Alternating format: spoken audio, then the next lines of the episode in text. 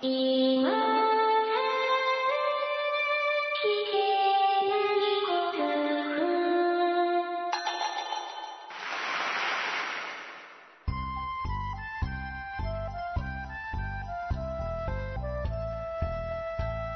コアを忘れるための文化系ゴルフポッドキャスト、今更聞けないゴルフを始めます。えー皆さんこんばんは、松尾でございます。えーゴールデンウィークの、まあ、真っ只中というか終わりそうになっておりますけれどもね、ゴルフに行かれた方も多かったかもしれませんね。比較的お天気も日本全国良かったんでしょうか。ちょっと風が吹いたりしてたようなイメージありますけども、えー皆さんのゴルフいかがだったでしょうかと思っております。僕もですね、ゴールデンウィークに、まあ始まる、あの、平日だったんですけども、ゴールデンウィークの半ばぐらいにですね、えーちょっとゴルフに行ってきたりしましたので、まあその辺の話とかも含めて、えーお話ししようかなと思います。えーまずですね、まあゴルフそのものの話はしないというか、えっと、迂回しながらお話しするような話なんですけども、これ配信再開して、えー一回お話ししたでしょうと思うんですけど、あのータバコみたいなやつの話をちょっとだけ、まあ、喫煙者ばかりお聞きではないと思いますので、手短に行きたいと思うんですけど、えー近頃コンビニで手に入るようになり始めた、プルームテックっていうのが、あの、あビールいただきますね。えープルームテックっていうのが売り始められたと。まあ、前々から2年ぐらい前から手に入るのは手に入るんだけど、えー安定供給がなかったので、えーというような話をこの間したかと思うんですけど、そのプルームテックですけど、ゴルフに初めて持って行ったんですよ。で、その結果といいますか、えー完全に一番ゴルフに向いている喫煙具ですね、おそらく。うん、僕の中では一番です。えー一番ゴルフに向いてないのが、えー近頃流行ってる加熱式タバコ。えーアイコス、えーフィリップ・モリスのアイコスですね。と、えーケント・ブリティッシュのグローっていうのが、まあ、大体大、まあ、二大巨頭なんですけども、まあ、この二つが一番ゴルフに、ラウンド中の喫煙には合わない。うん。で、二番目が古き良き煙たき紙巻きタバコと僕は思ってるんですが、まあ、取り回しには慣れてるんですけども、まあね、煙たい臭い、ろくなことがないと、ゴミが出ると、様々問題があると。まあ、そその辺はまあ一応理解はしてるわけです。で、これに持ってきて一番いいのがフルームテックですね。もう、最高でございます。多分。他にもまあいいところいっぱいあるんですけども、まあ、そうですね。えー、またおいおい気がついたらお話しすることもあるかもしれませんということで、プルームテック、まだお試しでない方は、ただね、ちょっとね、アイコスとかを吸われてた方、紙巻きから移行される方にとっては、結構ね、吸い応えがないというか、あの、どうも頼りがいがないというか、えまあ、本当タバコ吸わない方にはわけわからん話だろうと思いますけど、そんな感じはあると思いますけど、慣れると意外とあれだけでいいですよ。うん。あの、結構なヘビースモーカーの僕が、あれでいいなってなってますんで、まあ実際、プルームテックだけで全然、今は問題ないですね。うん。えだ、だけでいいというのは他の喫煙と、まあ一緒にしないでというか、紙巻きを一緒に吸うとかそういうことしなくても、プルームだけで今のところは全然問題ないですね。まあ、そんな感じでございますので、まあ参考になる方が一人や二人でもいらっしゃるようならお試しになってもいいかもしれません。いつも、あここをしばらくビールを開ける音が入ってると思うんですけど、一人喋りでビール飲むタイミングってないんですよね、結構ね。うん。なので、まあ飲んでるんですけどね。うん。ビール飲んでる間どうしても音がなくなるんで。しょうがないんで編集で縮めるしかないっていうね。そこまでする必要が、まあまあ、ビールやめときゃいいんですけど。まあ、そういうスタイルなんで、そんな感じでやっておりますけど。えーっと、何の話しようと思ったんだっけ？あ、そうだそうだ。そのゴルフの話ですよ。えー、先週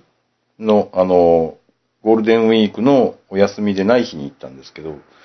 ツイッターとかにもちょっとずつ書いてたんですけど、あ、先週の配信でも言いましたよね、そういえば。ちょっとなんか基本に立ち返ろうとか思って。練習場、あの、レンジに行って、えー、ハーフショットとか、まあ9時3時のハーフショットとか、そういうのを中心にやってるんですよ、みたいなことをね、自慢げに話しておりましたけれども。まあ、ひどいスコアで上がってきまして、びっくりしまして。ハーフショットの練習してたらフルショット忘れちゃうんですかね。ちょっと僕は、うん、まあその辺はわかんないんですけども。まあともかくゴルフ場で結構ひどい目に遭ってきましてね。どちらかというと、どうでしょうね。パッティングはいつも通りの調子の良くなさで、やっぱりロングショットが良くなかった感じかな。アプローチはまあさすがにあれだけハーフショットやっとけば、そんなには失敗しなかった気がしましたけど。うん。まあいろいろ大変なことになりました。どちらかというと OB 量産な感じで、え、ひどい目になってきたんですけど。まあ、この間言ってたあの、ベストスコアプラス20理論を超えそうな、非常に危険なラウンドになってしまったわけですけども、非常に情けなかったので、さすがにもうちょっと練習しようと思ってますけどもね。えー、まあ、スコアはまあどうでもいい番組ですのでどうでもいいとして、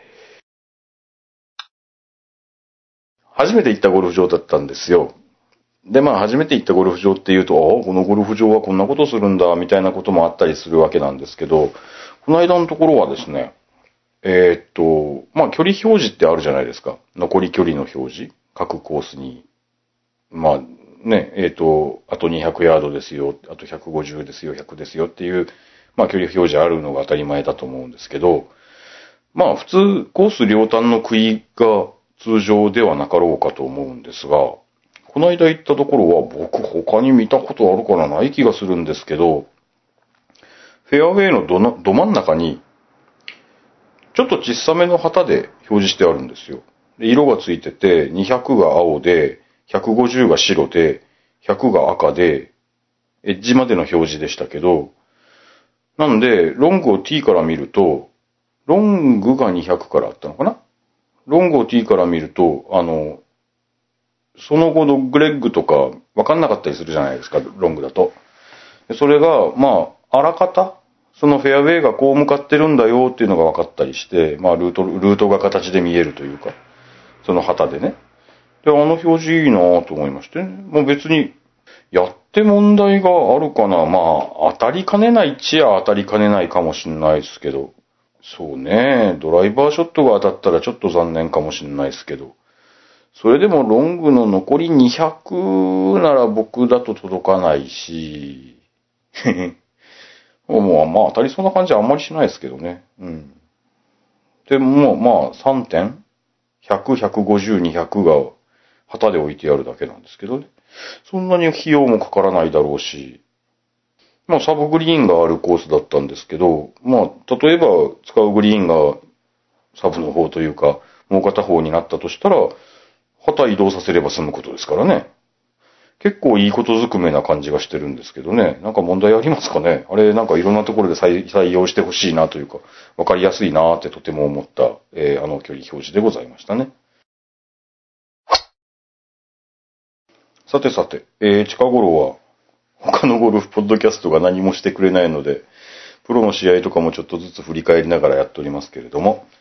えー、先週を振り返りますとですね、柏原明日香さんがちょっと残念だったなというか、まあ、いつも応援してるんですよ。応援してるんですけど、まあ、あの、柏原明日香さんだけを応援してますっていうほど大ファンでももちろんないのはご存知の方多いと思うんですけど、柏原明日香さんはなかなか勝てないなと思って、いつもじんわり応援してるんですけど、いつも上位なのにまだ勝ってないっていう人なんですけど、先週もですね、1打及ばずの2位ということで、えー、ね、ほら、えっ、ー、と、黄金世代の、勝南世代ですよ。勝南、畑岡なさ世代です。えー、荒垣ひなプロが、えー、一打、勝ってというか、勝っちゃいましたね。えー、柏原プロはですね、最終組の前の組だったんですけどもね、えー、当日1打伸ばして8アンダーで単独2位の状態で、えー、2打落としてきた、えっ、とね、11アンダーから2打落としてきて、9アンダーになって、もう一つ落としてくれたら、プレイオフっていう状態で、荒垣ひなプロを待っていた状態で、うん、やっぱり、シャーバラさん涙を飲んだ感じでございましたね。荒垣ひなプロもね、うん、初優勝ということでね、まあ、初々しいというか、まあ、また大スターが生まれる世代な感じでございますけれどもね、えー、これからも応援していこうと思います。えー先週は僕男子は全然見られなかったんですけども、えー中日クラウンズがありましたね。優勝したのはワイ・ヤン選手で、えー韓国の方で、ちょっと前に名前を聞いていたというような感じで、結構おじさんですよね。僕よりはさすがに若いんでしょうけど。うん。えー確かメジャータイトルをお持ちの方で。まあ、あのー結構おじさん買っちゃったっていう感じに、まあニュース見た限りは思いましたが、もう全くね、他を引き離す大変強い勝ち方をされてましたね。うん。えー副賞のクラウンが羨ましいですね。えーっと、あんまり見てないのであんまり詳しいことも言えないんですが、あ、ワイ・ヤン選手の、あのーメジャーの活躍っていうのは、メジャーを取ったっていう活躍を見てましたら、えー全米プロでですね、えーと、タイガー・ウッズと一緒に回って、タイガー・ウッズを逆転して勝ったと。ああ、そういうことなんだ。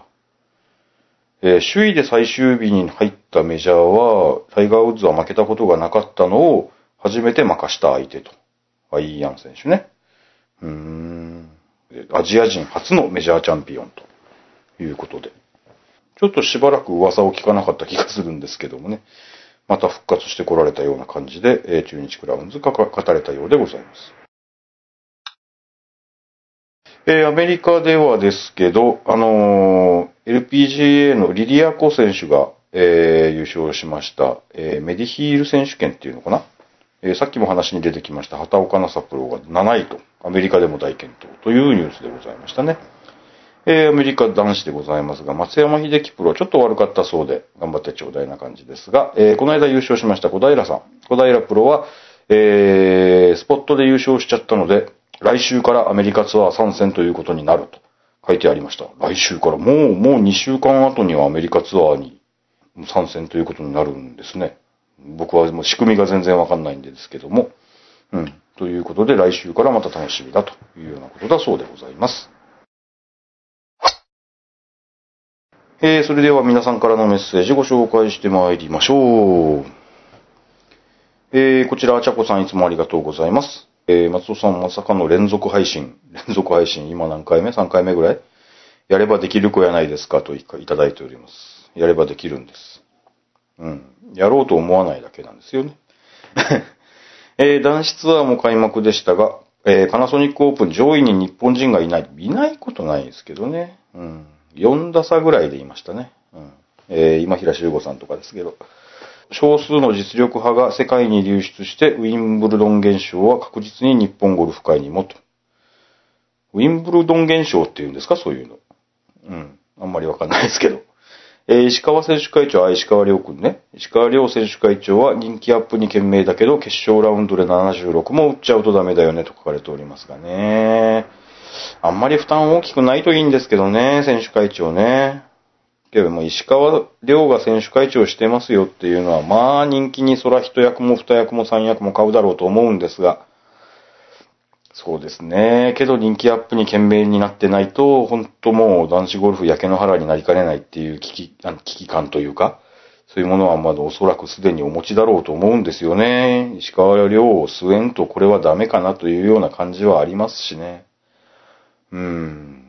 まあ、あちゃこさんは、えー、女子は日本人同士のプレーオフで盛り上がりましたと書かれております。えー、これは先々週の話でしょうね。えーコースも茨城カントリークラブより川名の富士が見栄えして美しいですね。川名綺麗なコースですね、やっぱね。うん。いやー、男子ゴルフ頑張っていただきたいですね。ほんと。男子ゴルフの試合数もちょっと増えるといいなと思っておりますけれどもね。はい。えっ、と、石川遼選手会長に、ぜひ頑張っていただきたいなと思っております。あちゃこさんありがとうございました。さて続きまして、あ、3階の金ゴンさんありがとうございます、いつも。えーっと、あ、松尾さん連続配信お疲れ様です。連続は、まあ配信が、そうね、お疲れ様というほど疲れるもんでもないんですけどね。まあ、やろうと思えばできるんですよ。バンテリンレディースに行ってたんですね。行ってきました。はい。まあ、ね、観戦はなかなか楽しいですね。うん。まあ、ウォーキングのつもりで歩くのも楽しいですし。えー、豊永司法プロについていただきありがとうございます。まあ、礼を言われるほどのこともしてませんし、ただ遠くから眺めてただけなんですけれども。うん、まあ、ファンの方にとっては嬉しいもんなんでしょうかね。見てる人が増えるっていうのはね、どうなんでしょう。うん。えー次回は保険の窓口レディースに行って豊永志保プロについてください。どうしようかなと思ってるんですよね。多分決勝はいけないタイミングかなとも思ってるんですが、どうしようかな。まあ行ったとしたら、うん、志保プロにつくのは全然嫌ではないので。ああ、自分の知り合いとか言って、あ、金ゴンさんの知り合いですって言って、近づいて話しかけてくださいねって書かれてますが、さすがにね、話しかけるのはハードル高い気がするな。どうなんだろう。あれ、僕、ラウンド終わりまでみ、あの、待ってたことがないんですよね。まあ、どこでやっても遠いのがまずあって、どこでやっても遠いというのは、まあ、ゴルフ場がね、うちからね、遠いし、そうなぁ。で、だから試合の最後まで待ってると、いや、待っててもダメじゃないんだけど、帰るのが遅くなるみたいなところもありまして、けど、ラウンド終わったら、皆さん、親しく話していただいたりするんでしょうか？どうなんでしょう？その辺、雰囲気教えてほしいですね。どうなんでしょう？うーん、うんそうですね。なんかサインくれたり、サインもらったりしする人いますもんね。ラウンド後なら構ってくれるんでしょうかどうなんでしょうか その辺の雰囲気も教えてください、ぜひ。えー、金子さんのメッセージはまだ続きまして、あ、話は変わりますが、先日ヤマハのシダ会へ行ってきました。そう、そう。普段はシダ会はドライバーを何発か打って、はい終わりですよね。しかし、シダ会がフィッティングになりましたと。1時間以上構ってくれました。シダ会で1時間ですか？ドライバーはヘッド2種類でシャフト3種類。フェアウェイウッドがシャフト2種類。アイアンはヘッド2種類、シャフト2種類 とわけがわからなく、読んでてわけがわからなくなりましたけど。よほどのギアをセッティングしてくれました。これも豊永志保プロのおかげですと書かれておりますが、これあの、オチがわからない方いらっしゃると思うんですけど、豊永志保プロが今年からです、今年からだだと思うんですけど、あの、契約がヤマハ契約になったんですよね。どうなんでしょう？買い替え検討ですか？うん。まあ、ヤマハ契約になったのは、僕はそれこそ、あの、バンテリンレディースで、あ、おう、ヤマハじゃんって思って気がついたんですけど、え、あの、豊中志保プロの試合を見ててですね、おお、コブラじゃなくなってるって思ったんですけど、うん。まあ、こういうのをね、わかるのも試合を見ているならではというか、そんな感じでしょうか。えー、金子さん買い替えるんですかね。えー今のドライバーは本当曲がらないですね。ヘッドスピードはそれほど速い方ではないですが、ミート率がいいのとシャフトの扱いがうまいと言われました。ほう。褒め上手ですと。もう買わなきゃでしょ、これ。フィッティングすると欲しくなる、うまいですね、と書かれておりますが。まあ、う、もう買いましょう。じゃあ、あの、購入報告もお待ちしております。えー、3階の金子さんありがとうございました。えー今日はもう一件だけ、3階のマツケンさん、3階がお二人でございますけれどもね。えー前回の復活の翌日は、後輩の代わりにコンペに行く前夜で、後輩の代わりにコンペに行く前夜でびっくり。あでも、準備ができず、いつものように月曜の通勤で聞きました。ああ、えーどういうことなんでしょう。ああ番組を聞く準備ができなかったということでしょうか。えー以前の誠さんとの話でされてたグリップの交換の話、まあいろいろやったこと、やってきましたもんね。はい。えーグリップの交換の話です。えーアイアンを新調してずっとグリップを交換していなかったこともあり、練習の登場頻度が多い8番アイアンの劣化が激しく、ショップの、ショップに交換に行ったんですが、太さ以外に重さを聞かれて困ってしまいました。重さね。とりあえずよくあるグリップに8番アイアンだけ交換しました。結果 46g が 52g になったわけですが、えーきっと私には違いがわかりませんが、でも本当はどんな影響があるのでしょうか。それを伺って残りをどうしようかと思ったりしています。アイアンセットはね、全部変えた方がいい気はしますよね。見た目的にも。僕はほとんどどうでもいいと思ってますけど。僕はそうですね。もう安いグリップまとめて買って、あれ何本セットだっただろう。12、3本入ってるセットで買って、で、うん、もう悪くなったというか、こいつ変えようかなって思ったやつから適当に自分で交換してるんで、なんともなんですが。まあ、そもそも 6g が影響するゴルフをしている人はね、あの、この間のゴルフみたいに OB の量産もしないと思いますんで、